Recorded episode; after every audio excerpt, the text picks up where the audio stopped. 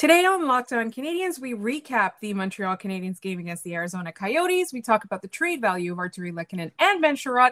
And then we have a couple of interesting questions posed by listeners and Twitter followers that we're going to get into. Uh, one of them involves Ryan Suzuki, another one re- re- involves Cole Caufield's ceiling. For Locked On Canadiens, your daily podcast on the Montreal Canadiens, part of the Locked On Podcast Network. Your team every day.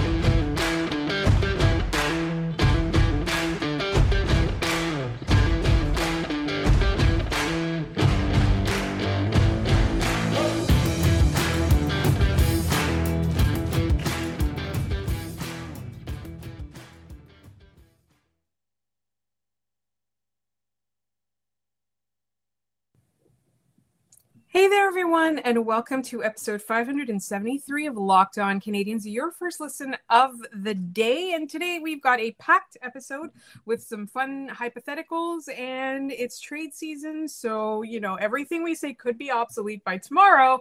But when you're listening to this, I at least hope that you get some enjoyment out of our discussion. My name is Laura Saba, also known as the Active Stick, and I am joined by Scott Matla of Habs Eyes on the Prize. Scott, we've got a lot to get through. What are your thoughts on this beautiful Tuesday night? Well, I, I look at this game and I go, it, it it's fine. They lost. Cole Caufield scored two goals in eight seconds. They held out Ben Chiarot, which we'll touch on in a little bit. It it was a tank game. Like they they outplayed the Coyotes, but couldn't get a save. They were basically the Leafs in this game. And you know what? it the, the difference is we're not trying to make the Stanley Cup final. We're trying to finish last in the NHL. So I'm not I'm not too fussed by the way this game went. Would I like to have won a game where they were clearly the better team? Yeah, but at the same time, Dallas is coming up. They've got Ottawa this weekend. There's a chance to bounce back in other games. I'm hoping that either Jake Allen is back soon or Samuel Montembeault doesn't repeat whatever the hell this game was. So it, it is what it is. It's it's not the end of the world. It's it's frustrating, but there's enough good stuff happening that I'm not gonna be bothered about a, a loss to the Coyotes on a Tuesday night in March at all. And we did call it. We did say playing Samuel Montembeault too much was not going to be good for him. They played him in a back to back, and then two days later, they played him again.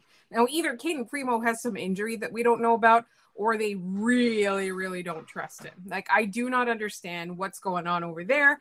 Uh, you know, Samuel Montembeault allowed four goals in the first period. You cannot do that and expect to win, even if if you look at the rest of the metrics, whether you're just looking at shots, whether you're looking at possession time, whatever you're looking at, the Canadians were like dramatically the better team. So for me, like goaltending really let them down. But again, I'm not too fussed. You know, that third period or even the end of the second period, right, where Cole Caufield scored two goals in eight seconds. We're going to talk a little bit more about him in our final segment. But even that, like starting from then onwards, it was an exciting game. You could see the Canadians trying to score. You could see them trying to make things happen. And if you're a fan at the Bell Center, like you're probably screaming your your your lungs out because I I just looked. It was so. It started out not an interesting game where it seemed like it was going to be one of those grinding games where we were going to have to endure just a whole bunch of goals against, and the Canadians were going to like fall apart or fall back. But what they did was they responded really well. And that's something that we wanted to see. And so far, under Martin St. Louis, they have been doing that. When they're having either a bad game or a bad period, they are coming back. They are making adjustments. They are finding their game.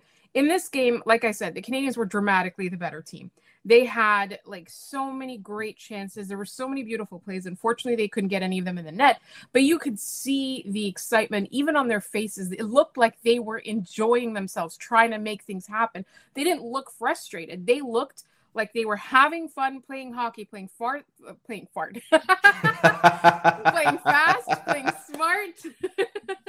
uh, don't make fun of me. It is late. I've already done my skincare. I'm ready to go to bed. We're just recording this episode so you have it in the morning. Um, but yeah, they were playing fast. They were playing smart. You know, it was exciting. It was it was basically most of the things you wanted to see, minus goaltending and a little bit of defensive lapses. Uh, I I I can't really I can't fault the Canadians too much. At first, I thought uh, I, I will admit I came in late to the game, so I had to go back and watch the first period during the first intermission and and and try and kind of like decipher what happened. Uh, it, it didn't seem like the Canadians were playing badly, to be honest. I think they just they, they had bad goaltending, and and at the same time, uh, the Coyotes weren't really giving them too much in the crease. So I. I, I just I can't I can't I can't say too many negative things about the Habs in that game. Positive things I can say. I liked Brendan Gallagher in it. Uh, I liked I liked Nick Suzuki always. Uh, Cole Caufield, obviously, two goals in eight seconds, which I thought must be a record, but apparently not. The Canadians have scored two goals in four seconds. I think this was in 1960 something, I believe. I was listening to RDS while I was making my dinner, and uh, and I, I and I, I I I just I thought about it and I was like, wow, like it, it's really impressive. Two goals in eight seconds. You know, I thought if they left him out there, he could have gotten a hat trick if if they if, if they give him just another eight seconds, right? It, it's wild to me is that because I get an alert from one of the other writers when I need to start cutting a highlight to post to Twitter here, and they pinged me for the first one, and as I was cutting that, I got another one. I went, are, are you just bothering me to get the first one again? And then, nope. It, as I looked up, it went, oh, nope. Cole Caufield is just scoring another goal again. He went far corner on both sides of the net inside eight seconds and made it look just stupidly easy. Like, I, I, am running out of adjectives to describe Cole Caufield. And I was talking with someone in the DMs on Twitter, and my first thought is Dominique Ducharme should be thrown in jail for what he did to Cole Caufield this season. As We've Andrew been pretty merciless with him on this. As Andrew Berkshire pointed out, Caufield scored more in eight seconds tonight than he did under Dominique Ducharme in 45 games. Yeah, that's that's incredible.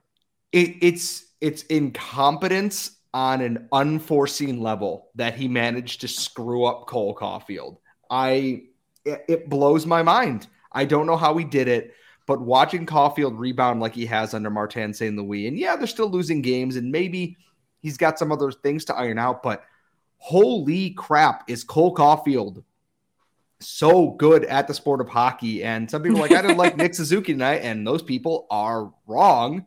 They uh, are wrong. He played so well. What are they talking about? I truly don't know what they're talking about. I it, it's just one of those things that it's like, oh, he didn't get this or get that. It's like I I thought. Oh, he Suzuki, made one mistake. Yeah, who didn't on the team tonight? Like I looked at natural stat trick. He was up there in expected goals. He was up there in Corsi. He played a ton. The Canadians played a good game outside of you know the final third of the final third. There, their protection around the net and their goaltending was not up to snuff tonight. They otherwise mercilessly pummeled the Coyotes without Josh Anderson, without Ben Chiarot, without Christian Dvorak, without Jonathan Drouin, without etc. Without without Ryan without, Poehling. Without Ryan Poehling, they did it with one bona fide NHL center, maybe two, depending on your status of Jake Evans, and they played well. I I can't ask much more in a thing where you lose one of your top six wingers before the game. You're missing most of your defense. You're still missing this. You're missing that. I I can't be mad about it. And like, yeah, Arizona scored six goals, but the Habs were the better team tonight. It's like the Winnipeg game all over again. Couldn't get a save. The Habs were the better team. Roll on to the next game. Maybe they're going to lose to Dallas. Who knows? We'll see what we can find when that game comes around. So and we're going to talk a little bit more about Cole Caufield later in the show. What we're going to talk about next in just one moment is trade value for Artturi Lehkonen and Ben Chiarot, and that's coming up in just one moment. But first, as always, we want to tell you about Built Bar, one of our favorite sponsors, protein bar that tastes like a candy bar. We can't say it enough. We love them. We get so much energy from Built Bar, and they're so delicious. They truly do taste like a treat, and they're always coming up with new and fun, interesting flavors, even though they have 18 delicious flavors as their regular rotation. They're always high in protein, they're always low in sugar. They always are made with real chocolate. And honestly, they will fit into your day so easily. I use them as breakfast. Scott uses them for hiking, and you can use them for energy. You can use them just for pick me up. You can use them after your workout. Take them with you. Portable, delicious. What more could you possibly want? And if you want to try these bars that we constantly talk about, go to built.com and enter promo code LOCKED15 to get 15% off your order. That's built.com and you can enter promo code locked15 to get 15% off your order. All right, Scott. So we know that Ben Chiarot was held out tonight. He was held out of the game. Martin St. Louis said it was management's decision, which means that there are probably trade calls going on. A trade must be imminent. They might be fielding. Um, but Scott, you found some some some sort of rumored uh I, I, guess it's rumored is it rumored is it reported i don't know how to say it like what do we think kent hughes is asking for ben Chiarot? i saw that he was asking for a first rounder so there there are two things that came out uh, today in that it's been reiterated that Ellie, and Elliotte Friedman said that the canadians have a ton of interest in Jack McBain from the Minnesota Wild, and the Wild are asking for a second round pick. And I look at McBain and I look at what uh, the Ducks got for Josh Manson, and I go similar type players here that I go Ben Chiarot is probably equivalent to what you would send there. He's probably not as good as Manson. Ben Chiarot's fancies and core season, et cetera, et cetera, are not great, which he played on the Habs this year. He's never been a fancy stat guy's dream. You're getting him for playoff pieces. And I and my first thought is I'm wondering if there's a McBain Chiarot trade here because it all depends on whether or not the Canadians can get him signed. And they clearly have interest in him. And I get it. Like he's a six foot four center. He's been playing really well at the University of Minnesota, which means they've seen him when they've gone to watch Jakub Dobeš, who won a truckload of awards at Ohio State. Rhett Pitlick plays on the Minnesota team. Uh, at UMD, obviously, there's Blake Biondi. I don't know how much crossover there is from UMD to Minnesota. I'm not super well versed in college hockey, unfortunately. So they got to see something that they like there. And the other thing that came out, um, Pierre LeBrun mentioned, and Andrew Berkshire tweeted this out, is that Kent Hughes believes Artturi Lehkonen is integral, integral, integral, whichever way you pronounce that, to this team's cultural fabric. And if teams want to acquire him at the trade deadline, it starts with a first round pick. And that starts with. And teams that are going to be looking for him that are going into the playoffs – you're probably going to have to add to that because your first round pick is almost a second round pick. Uh, Kent Hughes knows what he has. He's seen how valuable Lehkonen is. And when he came in and when St. Louis came in, their plan was to see who wants to be here, who is part of the solution. And looking at how much Artturi Lehkonen has been thriving lately and how well he's played, it's very clear that they see that too. And I'm glad they're setting a high asking price because if you're going to let him go, make it worth the, your while. Don't let them go just for whatever bid you get. So I'm very curious to see what the market for Artturi Lehkonen looks like now. And I'm very curious to see what Ben Chiarot's is because, like we hypothesized on the last show, with Josh Manson traded, Ben Chiarot's value went through the roof. And he's got nine points in his last 10 games. He's being held out. Teams are going to, the, the asking price on that has probably gone up now. There's probably a bigger market for teams who missed out on Josh Manson, as it seems. Right, absolutely. And I think I you know, we talk so much about Ben Chiarot's going to be traded, Ben Chiarot's going to be traded. I wonder at the end of the day, if it comes down to the wire, if you're going to get anything for him and it's not what you think you should get, you're still getting something for him as opposed to letting him walk away for free in, in free agency. So I would still trade him no matter what the return is. But right now, at this moment, I would create a bidding war. And and, and I think the Canadians are smart to be doing that. You just you just let it happen until you see a good return or a return that you think he's worth uh, or a return that you think you can fleece from somebody. I you know it, it, it's really interesting because it doesn't matter how much you look at his underlying stats there's still chatter about how teams are desperate to have him. And i will say that i like ben Chiarot as a player like I don't like his play on the ice, but I like him, right? You know, like I feel like he has been part of the Canadians. He did impress us. You know, when he when he was signed, we were not impressed. Neither of us were impressed with the signing.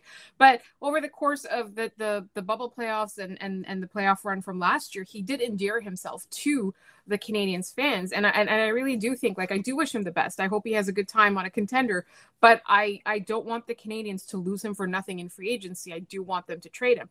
Whereas with Artturi Lehkonen, he does so many different things well and he fits into so many different slots on this team.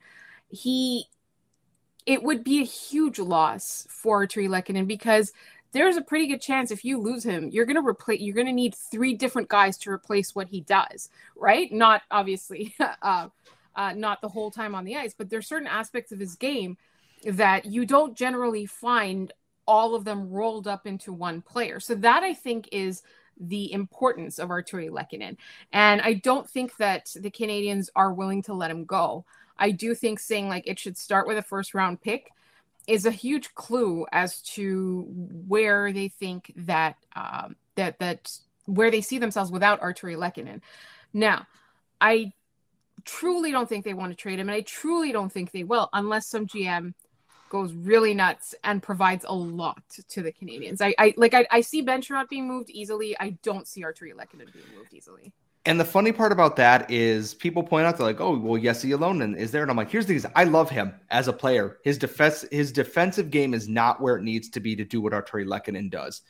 I think Ylonen is going to be a very fun piece in the mold of a Caufield, a real high energy offensive type player and he'll make some plays in the neutral zone, but in the defensive zone, he's not going to be someone you can rely on. Like Artturi Lehkonen is out there on the penalty kill, on the power play, at five on five, with the net empty in key situations because he's trustworthy. He's a mature, well-rounded player. And is he going to be a 25 goal guy in the NHL? Maybe, maybe not. I don't think so. Not anymore. I think he tops out 15, 20 goals. But if you're getting that and a guy who's playing on your first wave uh, penalty kill, can take a regular offensive shift, can help kill off the end of the game when you need it. That's so valuable. And he's an RFA. So it's not like they can trade him, let him go to UFA, and then sign him again in the offseason, which, if that was the case, I'd be all over that because I think that'd be the smartest thing to do. You trade him and you get all those pieces for a rental, and then you slap a new contract in his lap there in the offseason. But I, I'm very curious what the market's going to look like on him because there's going to be a lot of smart teams who want an Artturi Lehkonen. He he played well in the playoffs as a bottom six guy there. He doesn't have to be a top six guy on a on a playoff bound team. And as for Chiarot, it's a, just a matter of when, not if, at this point. Like we are past the if stage, and I know there are Habs fans because they are always popping up in my mentions that well, I wouldn't trade him right now. He's doing this. You do understand how a rebuild works, right? You have to part and the fact that they're not making the playoffs. Yeah, I don't understand the urge for people to hold on to Ben Chiarot. Like, I get it. Like, he's been he's the big lumbering himbo defenseman, and he's been playing well for us recently. But to rebuild, you have to get assets, and to get assets, you have to trade pieces that you have right now. It sucked when they traded Tyler Toffoli, which was a 50-50 thing. Not something I would have done, but I get it. I wouldn't trade Artturi Lehkonen, but if the package comes along that you're getting a first and good prospects, you got to do it. You have to do it. It's a hard time. And this is a business. It is not anything personal. Like simple as that. It and that's why fans don't run hockey teams, to be quite honest. That's exactly so. it. that's exactly it. I do want to plug my appearance on the Habstitution podcast, though. Uh, it was a long conversation Dylan Watt was kind enough to have have me on, and we talked about a lot of hypotheticals, including are the Canadians actually going to be uh, major players in free agency, and are they going to go for it instead of a rebuild? Like that was a really fun, interesting conversation. But here, what we are going to do in our next segment, we're going to talk a little bit more about trade value and a player that uh, one of our commenters actually suggested the Canadians might want to go after. And then we're going to talk about Cole Caufield's ceiling in the NHL. And that's coming up in just one moment. All right, Scott. So even though you're not supposed to read the comments, I do. every day. And I will say that we have received an interesting, intriguing comment that I wanted to discuss on the show as a topic. And that's what happens when you're not a jerk. When you pose a question, when you give us an idea, we will discuss it and we will not block you and make you go away. So this comes from commenter Barry. And uh, it was about going after Ryan Suzuki. What about going after Ryan Suzuki? Now, that's an intriguing prospect because he obviously, you know, there's the whole Nick Suzuki connection, but he could be really good in the NHL. I think it would be tough for them to be on the same team, having a sibling, having that relationship where Ryan wants to carve his own path. But at the end of the day, if you're the Canadians and you know how the Carolina Hurricanes operate, would you try and get Nick Suzuki and what would you send back? You mean Ryan Suzuki? We already have Nick Ryan Suzuki. It I know. Oh my god! I, will, I almost again, it. Oh my god! Oh my god! so I look at it this way and go: Ryan Suzuki is a 20 year old center playing in the AHL with their, uh, I believe it's Chicago now, uh, is their AHL affiliate, and he isn't.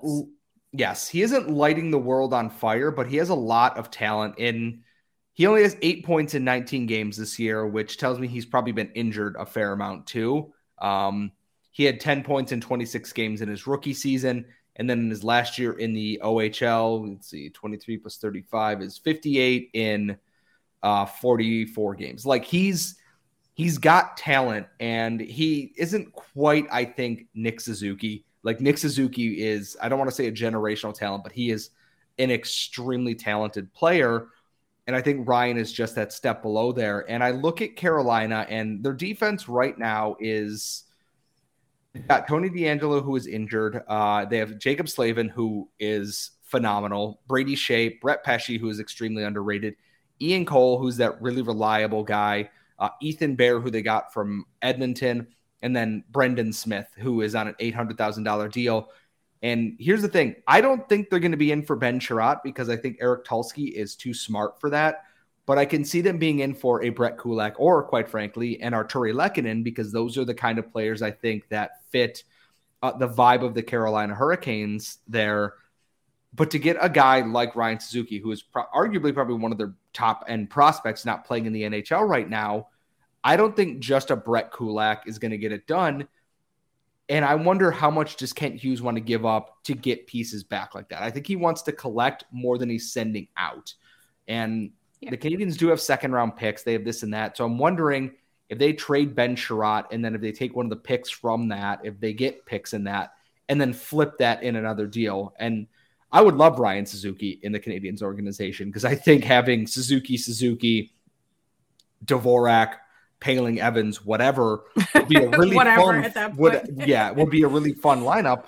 And I think JF Houle would welcome uh, another young, talented player like Ryan Suzuki. They need it in Laval right now because they're they're real light on guys, and I think he'd be a really fun ad. But I just think the asking price on that is going to be too high, and this is entirely just uh, conjecture on my part. I'm wondering how many hurt feelings there start, still are on the Carolina side of things from Marc Bergevin being Marc Bergevin and uh, the owner of the Carolina Hurricanes being the owner of the Carolina Hurricanes. So I'm, I'm wondering if there's still some contention there, whether rightly or wrongly overall. But Ryan Suzuki would be really, really freaking fun. Like we've talked about prospects from the Leafs in a Ben Chiarot trade. Uh, I would adore getting a player like Ryan Suzuki in Montreal at this trade deadline. On it'd be like getting another first round pick. Right. Or even in the offseason. I the, the thing I think about Ryan Suzuki is whether or not he turns out to be as good as Nick or not he does have the similar kind of talent in terms of his hockey intelligence and the way that he thinks. And that is a Martin St. Louis type player, right? Like that's the kind of player that he likes. That's the kind of player that he uh, is showing himself to be really good with. And that's the kind of player I feel like the Canadians want on the team as a whole. Like, as like they would love a team of like all kinds of Suzuki's at different positions, right? So I do think that it's a really intriguing idea but like you said i think it's really hard with with with somebody like Eric Tulsky uh, evaluating talent like that, I don't think that it's going to be all that easy to pry Nick Suzuki from Carolina. But I Ryan, did appreciate Ryan. Ryan. Oh my God, I don't know why I keep doing it. I know it's because I'm tired and sleepy and I want to go to bed, but Oh my god, I feel like I jinxed it now. I'm gonna have nightmares of being the reason that Nick Suzuki's no longer in Montreal. Like, don't I, you I, I don't put that evil on me, Ricky Bobby. Do not put that evil on me. I do not Oh want to wake up in a world is- where Nick Suzuki is not a Montreal Canadian. It No, is thank so you. late. It is. It is just. It's just. I'm sorry. I I keep doing that, but no, it is an intriguing prospect for the Canadians to try and get Ryan Suzuki, the other Suzuki. I think it would be really fun uh, in Montreal. And the last thing that I wanted to talk about. No, I do want to thank Barry for for for that comment and for the idea. Um, and like I said, like if you're if you're cool in the comments, if you come up with things you want us to talk about, we'll definitely uh, incorporate them in the show. And and again, like this this he didn't ask for us to talk about it, but we thought, oh, that's an intriguing idea. Let's discuss. Uh, and so another one came from uh, a friend of mine on Twitter who covers basketball. So uh, not super into the hockey scene or or the NHL scene, and asked, what do you think Cole Caufield's ceiling could be in the NHL? uh in terms of rankings so i had this conversation actually with with dylan wall on that on the habstitution podcast the episode is out now um and uh I don't know if it made it into the episode or not, to be honest. Um, but we did talk about, you know, like, are you looking at when you're looking at Cole Caufield in his prime, could he possibly be one of the top 64 wingers in the NHL? I, I, It's I hard because there's a lot of good wingers in the NHL. there's so many talented players in the NHL, and there's so many coming up on the wing alone. And I look at this and I go, I think he has potential to be a superstar, but there are so many good people and so many young, good players here that it's so hard to know where it's going to go. Because, like, you have a guy like Matvei Michkov coming in the next draft, and Connor Bedard and a Shane Wright, and all these guys who could just be that next star. Like, remember, like, Sasha Barkov was not a star originally when he was drafted. And then a couple years later, boom, he's amazing. Jonathan Huberdeau was drafted, had a couple of, you know, slower years, then boom, superstar. Sebastian Aho, kind of quiet, boom, superstar. We looked at, you know, Alex Galchenyuk originally, and it looked like he was on his way there and then just fell off a cliff. And it's so hard to know. Cole Caufield has the shooting talent to be one of the 10 best wingers in the NHL, I think, at a given time. But I do not know overall if the rest of his game is where it needs to be to be that. I think he's going to be an incredible talent. I think he's going to be a 30 goal guy in the NHL with pretty stunning regularity. And I think, and this is going to be a comparison I think is going to make a lot of people real, real mad. If Cole Caufield can become what Phil Kessel was when he was in Boston and Toronto, the Canadians are doing real well for themselves because Phil Kessel was a slam dunk for 30 points or 30 goals, 60 points a season, even on bad teams. And if that's what you're getting out of Cole Caufield, a lethal threat on the power play who can, you know, take that puck and makes defenders look silly, you are crushing it. Where do people consider Phil Kessel as an all time winger in his prime? Uh, it depends on who you ask. Uh, if you ask Steve Simmons, uh, no, nowhere near the top. But if you ask actual smart people, it might be different. So it's so hard to know because this season has been crap and great at the same time. And he probably falls somewhere closer to the better end of things, but there's a lot of career left to go. So it's, uh, yeah, I, I think so. For me, the thing with with Cole Caufield is it's exactly what you said, and you think about Phil Kessel, right? Like he was 30 goals on a bad team, and then you put him on a good team, and he was a playoff MVP, right? Or almost MVP. I can't remember if he won the Conn Smythe or he was just in the conversation for it, but you know. And so, like, what you're like the ideal case for Cole Caufield is he's a 30 goal scorer on a bad team, the Canadians, and then you put him on a good team, still the Canadians, right? So that's that's that's what you're hoping for from Cole Caufield. But I thought it was a really interesting question because it came up yesterday and then it came up in my Twitter mentions today. So I thought, hey, let's discuss it on the show, right? Um, and uh, I do think that it's possible that because you're looking at it and you're like, all right, why why did we say top 64? There are 32 teams in the NHL and each top line has two wingers, right?